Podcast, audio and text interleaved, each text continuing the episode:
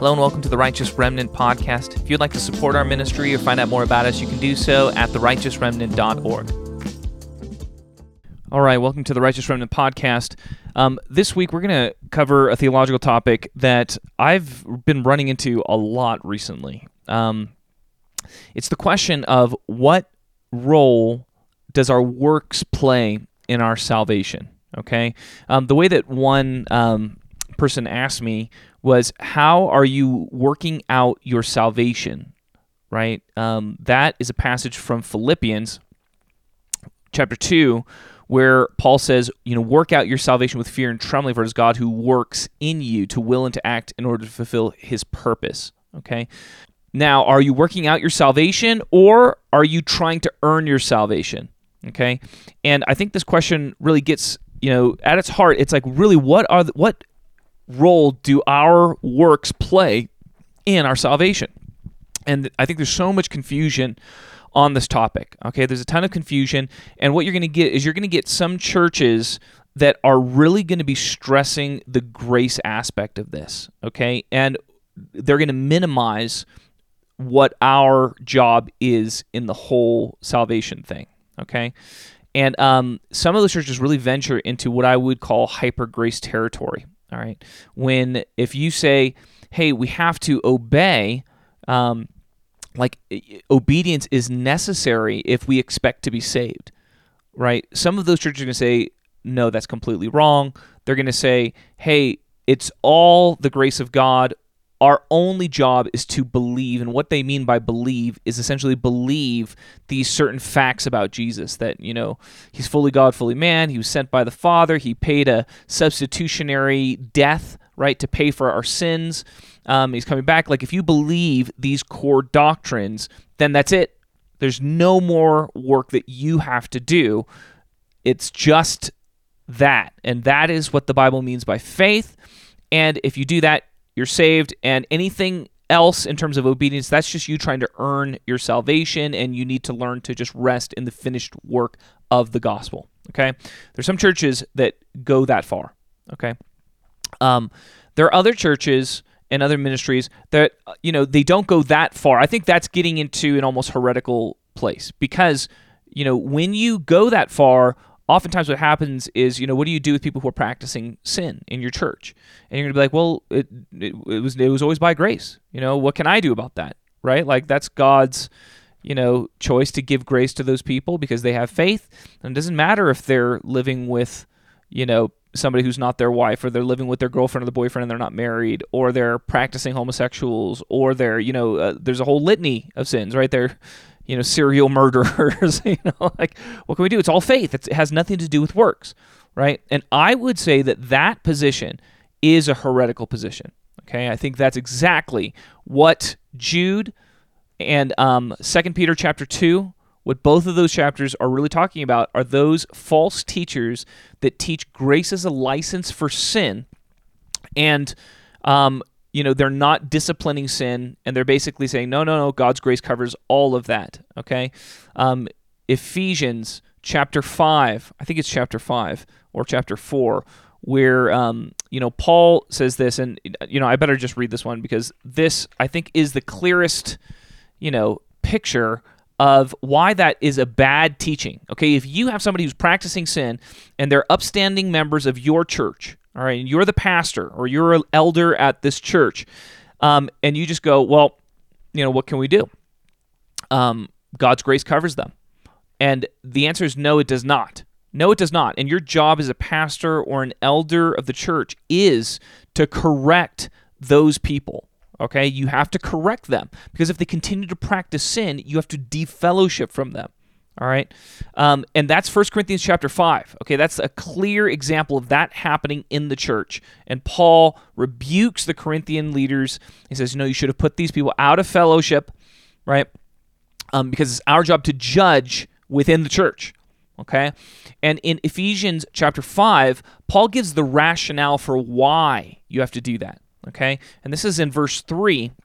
He says, But among you there must not be even a hint of sexual immorality, or of any kind of impurity, or of greed, because these are improper for God's holy people. Nor should there be obscenity, foolish talk, or coarse joking, which are out of place, but rather thanksgiving. For this you can be sure no immoral, impure, or greedy person, such a person is an idolater, has any inheritance in the kingdom of Christ and of God. Let no one deceive you with empty words, for because of such things God's wrath comes on those who are disobedient. Therefore, do not be partners with them. All right? So, this is, I think, very clear logic that Paul's giving here. He's saying, don't be deceived by empty words, right? Don't be deceived by those who claim to be believers and yet practice these kinds of sins, all right? And when I'm talking about this you know type of thing i always make a distinction between those who practice sin and those who stumble in sin. All right? I think all believers stumble in sin. All right? All believers stumble in sin. And i think as long as we continue to regard the action as sinful and as long as we repent when we commit these sins I believe the Lord will give us grace and mercy every single time, and we stay in a position of righteousness. We have a righteous standing in Christ that is not taken away from us, right? Even though we fall, we stumble into these sins. Okay? I believe we can be in, in, in right relationship with the Lord, have a righteous standing in Christ, and yet commit some of these sins as long as we're uh, not practicing them. And that's where the scripture you know, warns us. All right, Hebrews chapter 3, the author of Hebrews warns us be careful that your heart doesn't become hardened by the deceitfulness of sin.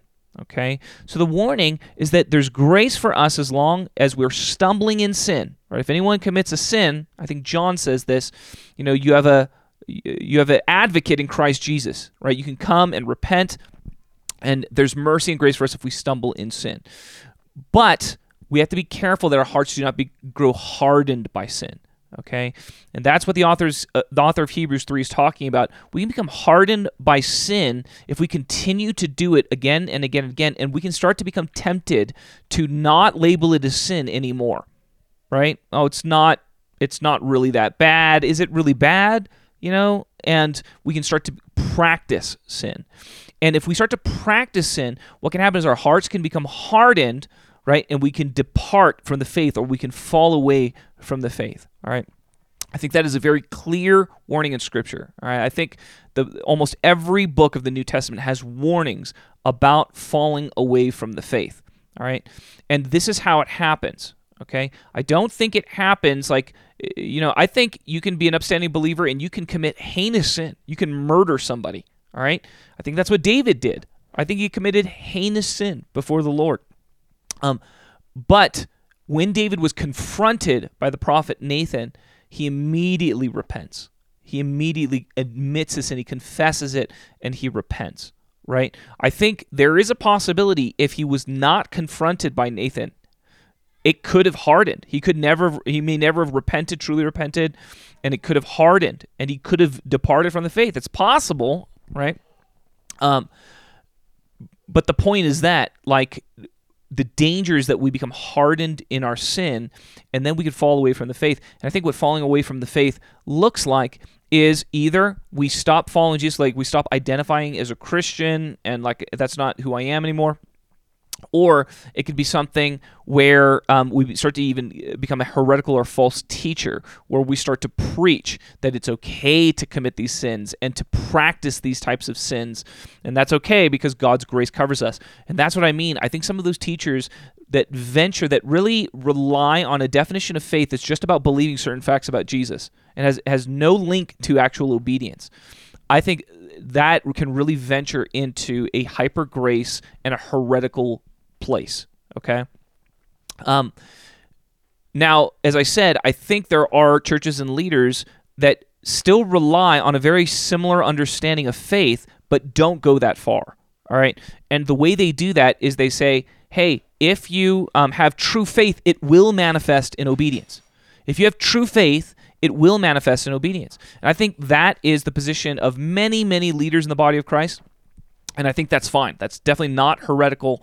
I don't think it's quite right, and I'll explain where I think it's a little bit wrong, but I think it's mostly right. Okay? I think it's mostly right.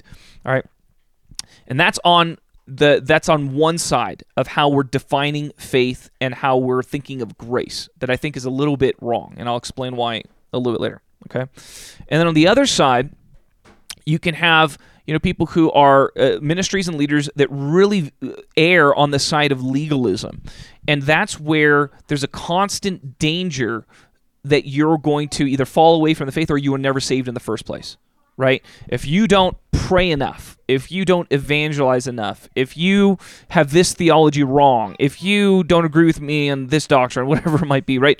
Then you know you're on a slippery slope and you're going to lose your salvation or you're going to prove that you were never saved in the first place. I would say that's really you know uh, an extreme of legalism. And the thing is i think the people who err on the side of you know that legalistic side i think they hate the hyper grace side. And i think the hyper grace side hates the legalistic side. I think they're constantly you know imagining that everybody in the middle is on the other extreme something like that Okay. And I think we want to be in between those two extremes. I, th- I think we want to be in between those two extremes. And I'm going to explain, you know, how you can be in between those two extremes and the theology that I think results in so much of the church gravitating to one of those two extremes. Okay. So, first of all, let me just say this. Um, we can stay in between those two extremes. I think this is, is this is a healthy fear of the Lord. All right. Now, you know, this is the analogy that I use for the fear of the Lord. I think the fear of the Lord um, is like the lines on the highway. So, say you're driving, and I think if you follow the lines, meaning you stay in between the lines, you respect the lines on the highway, then I think you know driving is a relatively safe thing to do right? I don't think you need to live in a constant fear that you're going to get into an accident and die when you're driving on the highway, right? That is uh, what I would, uh, you know, liken to an unhealthy fear of the Lord, right? An unhealthy fear of the Lord is this incredible fear that you're going to fall away, this incredible fear that Satan's going to get you, right? Or that you're going to displease God and he's going to judge you in a very harsh manner, all right? That I think is, you know, similar to, you know, somebody, a driver who's constantly afraid that they're going to get in a car accident. All right. And my prescription to that is like, no, no, no. Just respect the lines on the highway, respect, you know, the rules that we have, the laws that we have, the signs, all that kind of stuff. Respect it. And there's a very good chance you're going to make it. right? There's a very good chance you're going to make it if you respect all of those things. But then you have the other side, and the other side, these are the people that uh, don't respect the fear of the Lord. All right. Whenever you say the fear of the Lord, they go, "Oh, he's a legalist," right? And he doesn't understand grace properly, right? And they don't extol and esteem the fear of the Lord. I would liken those leaders and those teachers to people who don't respect the lines on the highway, right? And they're like, you don't need to follow those things. you don't need to follow the signs. You know, you don't need to respect those lines. You can just drive wherever and you're going to be fine. And that to me is an accident waiting to be ha- waiting to happen, right? Like you've got to respect those lines on the freeway. It's not hard. If you if you respect them, you can stay in between the lines and you can make it to your destination and it's going to be relatively safe. But if you have no respect for those lines, those rules, then you're asking for an accident. And that's what I would say is, you know, if if your church or your pastor doesn't like treats the fear of the Lord that term like it's a bad word, you know, then that's kind of how I see that type of thing. A healthy fear of the Lord keeps us within healthy boundaries. And the scripture gives us those boundaries. The scriptures give us the signs and the lines that if we stay between these things, we're going to be okay. All right. And specifically, we're talking about some of the stuff that I mentioned earlier. Like when you sin, it's okay. You're not losing your salvation, but you do need to repent of the sin. All right. If you struggle with a certain kind of sin, and there's millions of sins that we could struggle with, and that might be exaggerating a little bit, hundreds, I guess, right? If you struggle with jealousy, um, it, that's okay. There's grace for that, but you need to confess your jealousy. If if you you know do something out of your jealousy and you you cuss this person out because you know they've got a nicer car than you or something like that and you realize oh my gosh it was my jealousy again that's what made me cuss that person out well you need to repent of that right? Like when you realize that you've done wrong, you need to repent of it, right? If you struggle with lust and you look at pornography, there's grace for that, but you need to repent of it. You don't what you don't want to do is start treating like is pornography really sinful? You know, is it really wrong? And you start to question, is it really wrong? And you start to do it more, you're not repenting, you start to do it all the time, and what's happening is your heart can harden your heart can harden, and that is what the scriptures are warning about. Okay? So, my point is simply this as long as we honor the scriptures, we repent of what it calls sin, okay? And we try to live rightly before the Lord, then I think we're in a good place. I think we're in a good place. Okay. All right. Now that's my basic paradigm. What I'm going to do now is I'm going to explain theologically why I think that's a good way to understand God's expectations for us, okay? And again, we're coming back here to the question of faith and works, okay? We're coming back to the question of faith and works. And to understand theologically what's going on here, we have to go back into our history, okay? Now, what happened is that, you know, in in the Catholic Church, okay, we're talking like the Middle Ages, all right? What happened there arose this doctrine all right, that you have to be perfect to go to heaven. You have to be perfect to go to heaven. And of course, it begs the question, well, how do you, how does one become perfect? And the way one becomes perfect is they have to have faith in Christ and they have to do good works, right? And you kind of have to do both of those things. And um you know, the way it worked in the Middle Ages, it was like, well, even with faith in Christ and a lot of good works, very few people were perfect yet. And so what would happen is if you died, you know, you would go to a place called purgatory, all right? And pur- the point of purgatory was that you would purge the rest of your imperfections off of you in purgatory until you became perfect and then you could go to heaven, all right? And that eh, there were so many abuses with that because you know there became teachings like oh and if you if you pay money to the church right these were indulgences you know, for the sake of your friend who died, well, then that could lessen their time in purgatory, right? They could purge off their evil faster. And all it takes is, you know, an offering of 99.99 right to take one month off of their time in purgatory right and obviously i'm kind of making fun of it but that was real teaching that was going on in the catholic period okay now what happened is you know martin luther was a priest in the catholic church and he was bothered by a lot of stuff. It didn't seem quite right to him. Okay, and Martin Luther read, you know, a number of Paul's letters in particular. Right, in in in particular, we're talking like Ephesians chapter two is one of the main you know passages that really convicted him, and there's some others um, where he read that it's not by works, right, but by faith alone, so that no one could boast right? And he read you know that those scriptures and he got really convicted that the doctrine that they had been living by was wrong that the way we become perfect is not by faith and good works it's just by faith all right and on the basis of faith alone we're counted as righteous and we receive Christ's righteousness and we give him our unrighteousness, right? That great exchange takes place. And on the basis of faith alone, we're counted as righteous and we go straight to heaven. There's no purgatory. Okay? And obviously that caused quite a stir, you know, him teaching that and and that was what the whole Reformation was about, right? And this is in the, you know, the 16th century, right? The the the Protestant Reformation.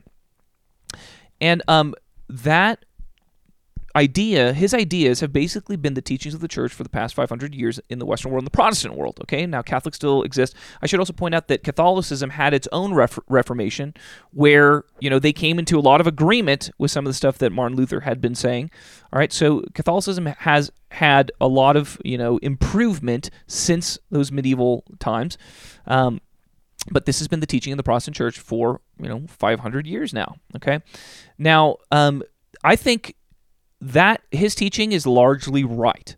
Okay, his teaching is largely right, but I think that there are some things that are a little bit wrong. Okay, and I know this is going to kind of rub some people the wrong way. Um, I don't think it should. Okay, and the whole idea here is I don't think Martin Luther and John Calvin figured the whole Bible out. All right, I think what they did was that they protested against a major error that was you know widespread in the body of Christ at the time. And I think that they're heroes of the faith. Okay, I think what they did was so important and so necessary. But I don't think that Martin Luther and John Calvin, the the reformers from that era, figured the entire Bible out. Okay. Now there are many people today, and you know, I come from, you know, my background is mostly in the Korean church, and the Korean churches they love like John Calvin in particular. They love that guy. You know, so a lot of people in the Korean church are like, you know, strong Calvinists. And if you're going to study theology, for a lot of them, they just basically, you know, read all of Calvin's stuff and, you know, read all the stuff from that tradition that agrees 90, 95% with John Calvin. And um, that's where I, I, disagree. I don't think John Calvin figured the Bible out. I do think that they were both very important heroes for the church. I do think they did a very they taught a lot of really great things, but I think that there there are still some errors. And in the spirit of the Reformation, I think that we should be constantly reforming. Right? We should be seeking to get closer and closer to the biblical truth as the generations progress. I think that's in the spirit of the Reformation. Okay, so let me point out where I think some of the stuff is a little bit wrong and why I think some of that wrong stuff tends to cause a lot of this type of controversy today. Okay. And it has to do with that underlying assumption. It has to do with that underlying assumption that you have to be perfect in order to go to heaven. Okay. That is how the Catholic Church and how you know the reformers understood righteousness. When you're talking about righteousness, um, you have to be morally perfect. That's what righteousness is, okay? Now, I now I think that that is a mistake. I do not think that's really what righteousness is, okay? I think it overlaps with righteousness. I think there's a lot of similarities there, but I don't think that's exactly what it means, okay? And that's because of numerous biblical passages that make better sense with a slightly different understanding of righteousness, all right? And I've talked about some of my theological biases and one of my big ones is I really try and understand the Bible from a more Jewish perspective. Okay, I really try to understand Judaism, especially in the first century when Jesus was living. Um, I think understanding Second Temple Judaism is very important for understanding the scriptures correctly. Okay, and what I uh, read in the in the scriptures from a more Jewish perspective is that righteousness has a slightly different definition. It doesn't mean moral perfection. Okay, and there's lots of reasons why that's so. I can give a handful off the top of my head. Okay, um, that's because it calls lots of people righteous. All right, it calls David righteous. The Bible does. Right, it calls Abraham righteous. It calls, um, even in the New Testament, it calls John the Baptist's father, Zechariah, it calls him righteous. Okay? All you know that has that's a problematic theologically okay from the perspective of you know the reformers and the catholic church. Because you know the, what you kind of have to do is you have to do some theological gymnastics there. And this is what i used to do also okay? So for example in genesis when it says abraham believed god and it was credited to him as righteousness i used to think the way what that means is that Abraham had faith in God. And so what God did was he said, Abraham, I know you have all this sin. You know, you're lying to Pharaoh. You're doing other things that are sinful, I'm sure, because you're not perfect. Like nobody's perfect, right? So uh, you're not perfect. So what I have to do is two, you know, 2,000 years in the future, I'm going to send my son to die on the cross for your sins. And because you have faith in me now, what I'm going to do is I'm going to take the atoning sacrifice of Jesus – and I'm going to apply it to you retroactively in the past, and I'm going to pretend in some way that right now you are righteous. Okay? Something like that. Okay? And that's kind of the theological gymnastics that you have to do to make sense of why the scriptures would call these people righteous. Okay? And I understand why we felt like we had to do that because you have scriptures like Romans chapter 3 that say no one is righteous, not even one right? So how do you square those circles? How do you how do you have passages that say no one's righteous, not even one, over here, and then over here you've got the Bible calling a bunch of these people righteous. Well, then you have to go, well, it must be like how it works for us today, right? The blood of Jesus is somehow being applied to them, and they're being treated as though they have no sin, and they're being called righteous on that account, or something like that. Okay. Now, I think that's a messy and not accurate way to understand it. Okay. I think now that what the Bible was saying was that Abraham's faith, when he put his faith in God, his faith was his righteousness. All right, his faith was fulfilling the major obligations of their relationship. Okay, and that's actually what I think is closer to the understanding of righteousness. It's it's fulfilling the obligations of covenant.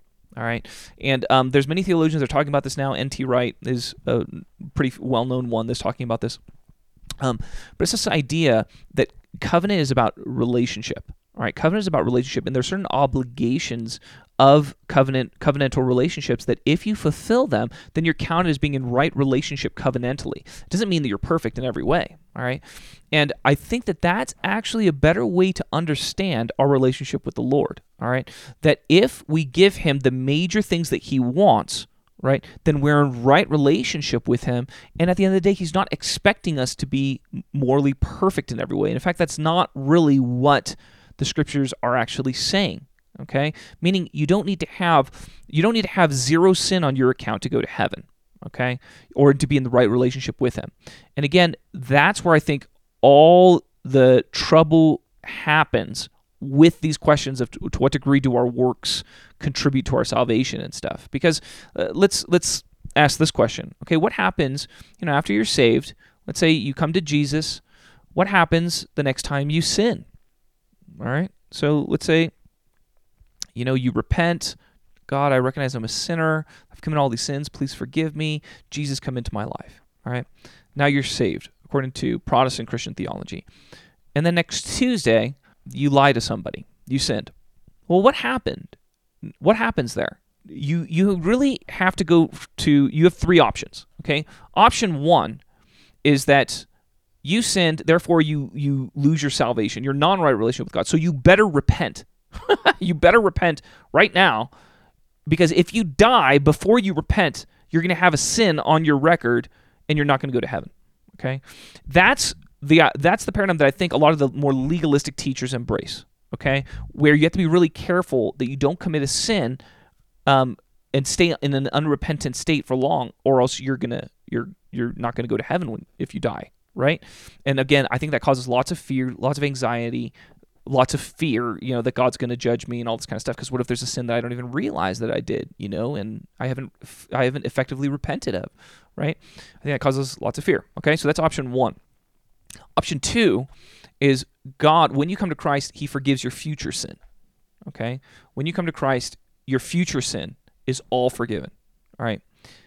Now you're running into the problems where I think hyper grace theology gets into. Okay?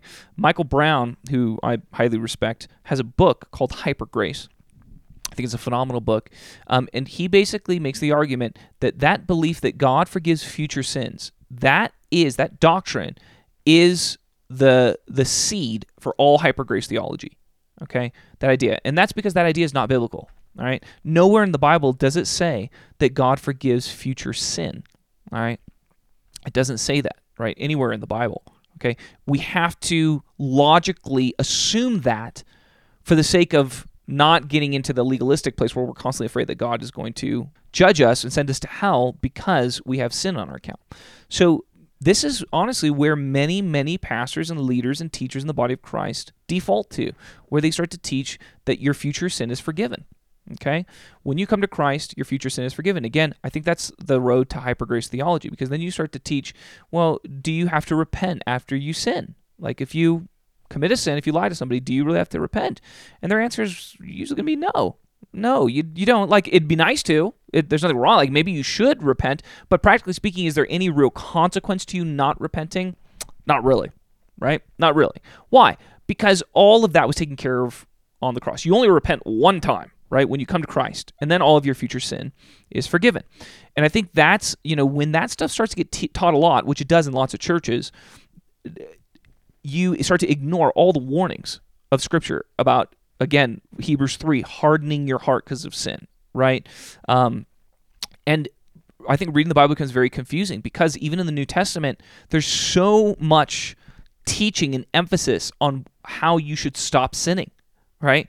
And I think that that's really hard for a lot of people because they're reading the Bible like they're supposed to, and there's so much emphasis about how you should not commit sin, how you should repent if you've been sinning, and all this kind of stuff. And you have to somehow, you know, marry that with what your pastor or your leaders are saying about how you know uh, God has forgiven all your future sin and you don't need to worry about that and you're just trying to earn your salvation a lot of those types of things okay? And again not every pastor goes there. Lots of pastors kind of stay in that middle ground right? But they don't know why right? So the question does God forgive your future sin or not okay? If he doesn't then how does this work? Because if you sin isn't there sin on your account? There's not a good logical understanding, right? Is there sin on your account or not? Right? If there's not sin on your account, then there's some way in which you've been been forgiven of future sin, which again is why a lot of pastors start to admit that to themselves and start to teach that openly.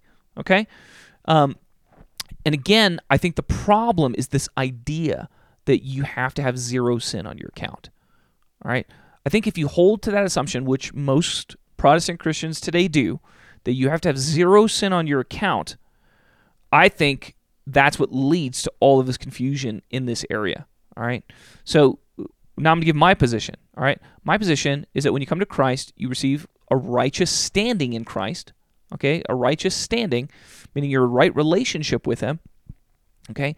Um, it does not mean that your future sins are forgiven. Okay. If you lie in the future, absolutely that sin is on your account. Okay? And I believe believers in right standing with God can have sin on their account. Okay? I think it happens all the time. Um, and yeah, you should repent of that to remove it from your account because that's going to become relevant at the judgment and it's also relevant for judgment in this life. All right? So yeah, I think if you sin, you should repent to prevent your heart from getting hard, but also because you reap what you sow. All right, and um, and I think if you, you go unrepentant with certain sins in your life until judgment day, I think they will count against your rewards. Okay, meaning when we stand before Jesus at the judgment, um, I think our good works will be rewarded.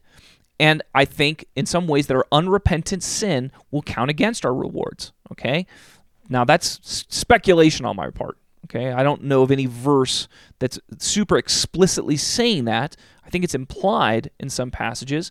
Um, but again, that it's still in the realm of speculation. Okay, so that's my understanding. I don't think we need to imagine that our account has to be totally perfect of sin. And again, because I think that's a misunderstanding of you know uh, of our tradition, of our Christian tradition. All right. And again, I think it's a Christian tradition, not really a Jewish tradition. I think it's a better way to understand it that we can have sin on our account, and that doesn't necessarily bring us out of right relationship with the Lord. If we're in right relationship with God, then we're found righteous in His sight. Doesn't mean that we're perfect, but we have a righteous standing right in the lord okay and we can expect to go to heaven i think that's i think all of that is is right on. And that way, we don't need to be um, live in in terror and fear that we're going to lose our salvation if we don't repent completely of every sin that we committed right? I don't i don't think we need to live in that kind of fear. And yet at the same time we can respect the idea that we need to fight against sin. We need to struggle against sin because we don't want our hearts becoming hardened by the deceitfulness of sin all right? I think both of those ideas can coexist at the same time and make logical sense and make biblical sense of why. All right, and again, all of this comes into play when we're talking about what role does um, our do our works play in our salvation. Okay, and I think the best way to understand the role that our works play is that it's our job to make sure our faith is vibrant in Christ. Okay, it's our job to make sure our faith is vibrant in Christ. Okay. Now, God absolutely helps us with that. We can't do it alone, but I think we have responsibility in that area that is up to us. All right, and that's why the scriptures are constantly encouraging us, constantly warning us about the things that will, you know, decrease our faith and hurt our faith. Um, and it's important that we heed those warnings, right? Like a, a good example, right? The love of money, right? Beware the love of money. So this is First Timothy chapter six. It says in verse nine, "Those who want to be rich." However, fall into temptation and become ensnared by many foolish and harmful desires that plunge them into ruin and destruction. For the love of money is the root of all kinds of evil, and by craving it, some have wandered away from the faith and pierced themselves with many sorrows. All right. So I think this is a, a great example because the scriptures are warning us about the love of money, the desire to become rich. All right, it's basically saying don't fall into that trap. Because if you do, right, you can become like others who have fallen into that trap and they've been pierced through with many griefs. They've suffered many griefs because of that, and some of them have even wandered away from the faith. Okay, that means lose your salvation. Okay, that means lose your salvation. I think it's pretty. It, it should be fairly obvious. All right, and that's the idea where the scripture is saying this is on us. This is on us. the The warning is given to us by the scriptures, but it's on us to heed the warning. All right. And that's the idea here. God will give us words. He will give us warnings. He will sometimes even speak to us. Um, and He'll give us the scriptures that have all of these things. All right. But it's our job to obey them. We have to make the choice to obey them. And if we continually choose not to obey them, then we're going to be in a lot of trouble right? And I think the scriptures are very clear on that point. Again, Psalms chapter 1 Blessed is the man right, who does not walk in step with the wicked or stand in the path of sinners or sit in the seat of mockers, but his delight is in the law of the Lord, and on the law he meditates day and night. He's like a tree planted by streams of water, bearing fruit in its season. All that he does prospers, his leaf does not wither. Okay? That idea, esteeming the scriptures, meditating on the day and night, loving the commands of the Lord, right? That person is the one who is rooted by streams of living water and bears real fruit okay? And you this metaphor of the tree of life is a common metaphor that's repeated multiple times in scriptures and sometimes it's used in, in other metaphors but the idea is the same all right? Jesus talks about this in john excuse me matthew chapter 7 the one who hears these words of mine and then puts them into action all right. The one who hears the words of mine, hears the teachings, hears the commands, and then puts them into actions, like the man who builds his house on a rock, such that when the storms of life come, when the wind and the waves come, he has a solid foundation that can weather the storms of life. Okay? It's the same thing again and again. Do not be hearers of the word, says James, but be doers of the word. Okay? The one who's just a hearer of the word is like a man who looks himself in the mirror, okay? That the idea is you see yourself clearly. The word shows you what's going on, right? But you immediately forget. That's the one who hears the word but does not obey. All right? The one who's convicted by the word of God but does not follow through in obedience. All right? That mind that person is a double-minded man, meaning they have divided loyalties. That's what it's talking about. Okay? Their loyalties are divided. They're not loyal to Christ and and determined to obey him right? Therefore, they should not expect to receive anything from the Lord. Harsh, James, but true, okay? And again, that command is given in several places. We have to obey. That's our job, okay? Now, to clarify, it doesn't mean we have to obey perfectly. All right, again, that's where the legalists get into. You've got to obey perfectly, and that fills you with constant terror because none of us can obey perfectly. We're all going to stumble at times, okay? We're all going to stumble at times, and when we stumble, when we sin, well, thank God we have an advocate in Christ Jesus who understands our weaknesses, right? We can come and repent, and and and we can be okay, right? We can be restored. We can approach the throne of grace with confidence, with boldness. Okay. All right. So that's the idea here. All right. Where the way that we work out our salvation. All right. How is it that we work out our salvation? What does that mean? Okay. It doesn't mean you're working to become perfect. Okay? It doesn't mean that. Doesn't mean you're working to become perfect and you've got to hit perfection so that you can be accepted into heaven. That's not what it means, okay? Um, to work out your salvation is to cling to faith, all right? It's to have a vibrant faith until you die, okay? And the best way to understand this is from Hebrews chapter 3 and 4, all right? Hebrews chapter 3 and 4, I think, are so important for the church today to understand. All right.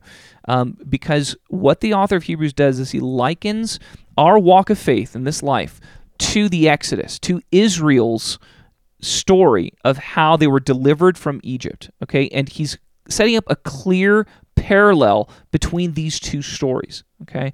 And he says, for Israel, Israel was saved through baptism. All right. And the idea there is that you know Israel is saved by the you know the Passover, the blood of the lamb is put on their doorposts, right? And then they're and then they're saved, but then they have to pass through the Red Sea, and and that's the idea that you know Pharaoh's armies were right about to overtake and destroy Israel. Okay? But God delivered them through the miracle of the Red Sea and then destroyed Pharaoh's armies. And the author of Hebrews likens that to baptism. That's baptism for us. Okay? When we're baptized, we're saved by the Lord. Okay? Just like Israel was saved through baptism. But the whole point is he goes on and says, But then they went into the wilderness of testing. Then they went into the wilderness of testing. And what happened there? Many of them lost faith. Many of them lost faith. And because of that, their bodies littered the wilderness. Okay? And what the author of Hebrews is doing is he's warning us that even though, as believers, we have been saved through baptism, now we come to the wilderness of testing.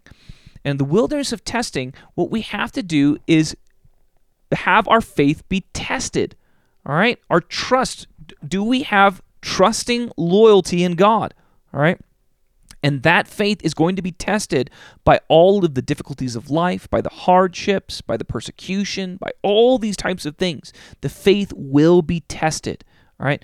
The one who is saved is not the one who is baptized.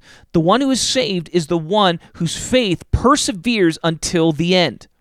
All right. We have to make every effort to enter into his promised rest because we're not there yet. We are in the wilderness of testing. All right, this is the paradigm of the author of Hebrews. We are in the wilderness of testing now. This life is the wilderness of testing, and we have to hold on to faith until we make it into the promised land, which is death. Okay? If we're faithful unto death, we will receive a crown of life. All right? And that is what it means to work out your salvation. It's to pass through the wilderness of testing with your faith intact. All right? Doesn't mean you have to be perfect. It means that you have to have a living faith in Christ. And again, I always try and define faith as a trusting loyalty, a trusting loyalty that manifests in a sincere uh, obedience unto the Lord. Okay, you're really trying to obey his commands and to follow him. All right. And that's evidenced by, and again, I think the scriptures delineate this, that you're not practicing sin. Okay. You're not practicing sin. You're stumbling in sin and you repent, you're trying to live holy, but you're not practicing sin. Okay. That's the line that I think the scriptures draw. All right. That is my best understanding of what it means to try and work out your salvation. Okay. It is largely our job, it's our responsibility, and the Lord helps us in it. And again, this would be impossible in our own strength. I'm not trying to say any of us can save ourselves through our own faithfulness. That's impossible, right? In the same way that for the Israelites, they couldn't have survived the wilderness without God's help, right? God had to bring water from the rock for them. God had to send manna from heaven for them. All right? They would not have been able to make it through on their own. So I'm not trying to say that this is all us and no God. All I'm trying to say is that God plays a part and then we also have a part to play. What's our part? To maintain faith. Okay? Our part is to maintain faith, to maintain, maintain trusting loyalty. And that's not what many of the Israelites did. Many of the Israelites did not maintain trusting loyalty. They said, Why did why did you bring us out here to die? It would have been better if we had never left Egypt. I wish we had never left Egypt. That is abandoning faith. All right. That's abandoning faith. All right. When you're like, I want to go back to Egypt. like that's that's not trusting loyalty.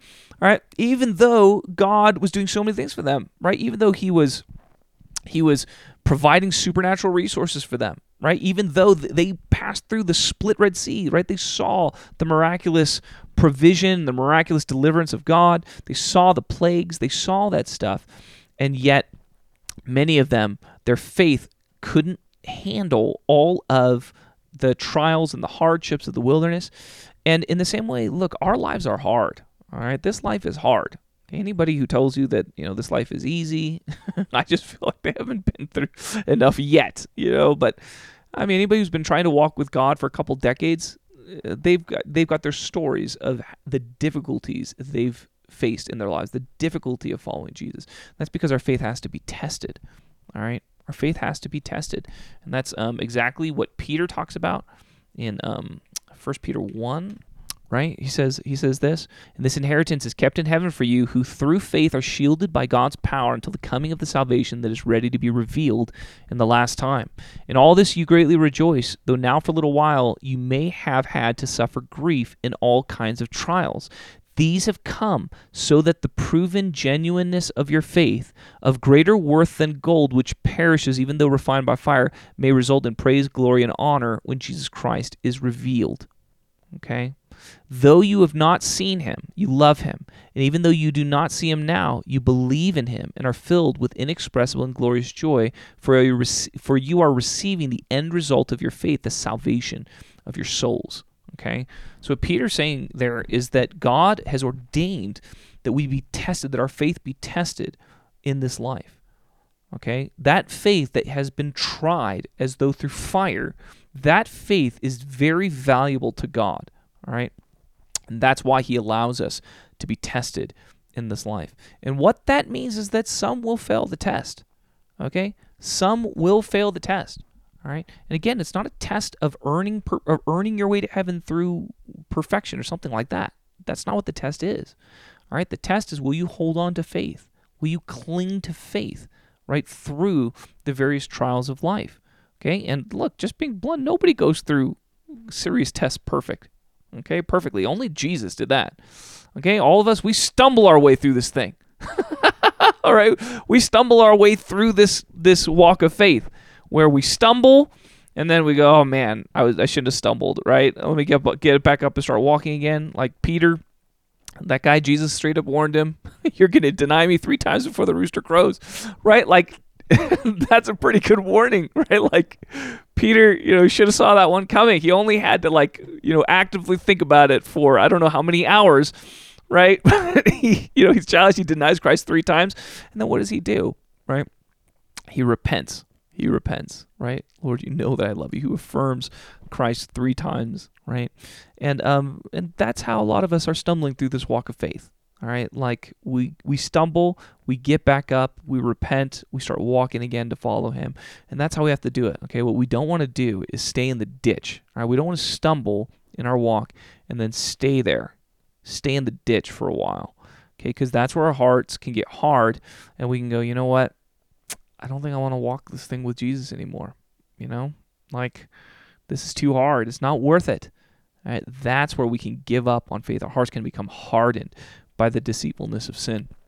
And we can turn off the path of life and start to walk another direction. And the truth is, lots of people do that. All right. And the scriptures warn about that many times. Okay. It warns about it because it's a real danger. All right. Um, but we can do it. All right. With God giving us grace and with the church encouraging one another, all right, we can make every effort to enter into his promised rest. All right. And it's not too hard. It doesn't mean we have to be perfect. It just means we have to be faithful. All right. And there's a, a world of difference between those things.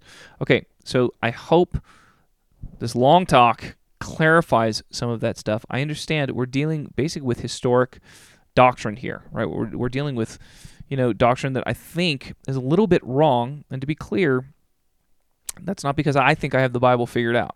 Okay, uh, I've I've said this before.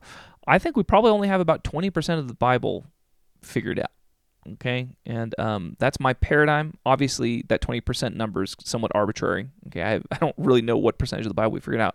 My point in in saying it like that is is simply because I think it illustrates my paradigm of how how mature we are as a church. I think we're extremely immature. Okay, I think there's so much in the Bible that we don't understand, so many layers of meaning that we don't understand. I think the ways that we've tried to piece together the Bible um, have many errors.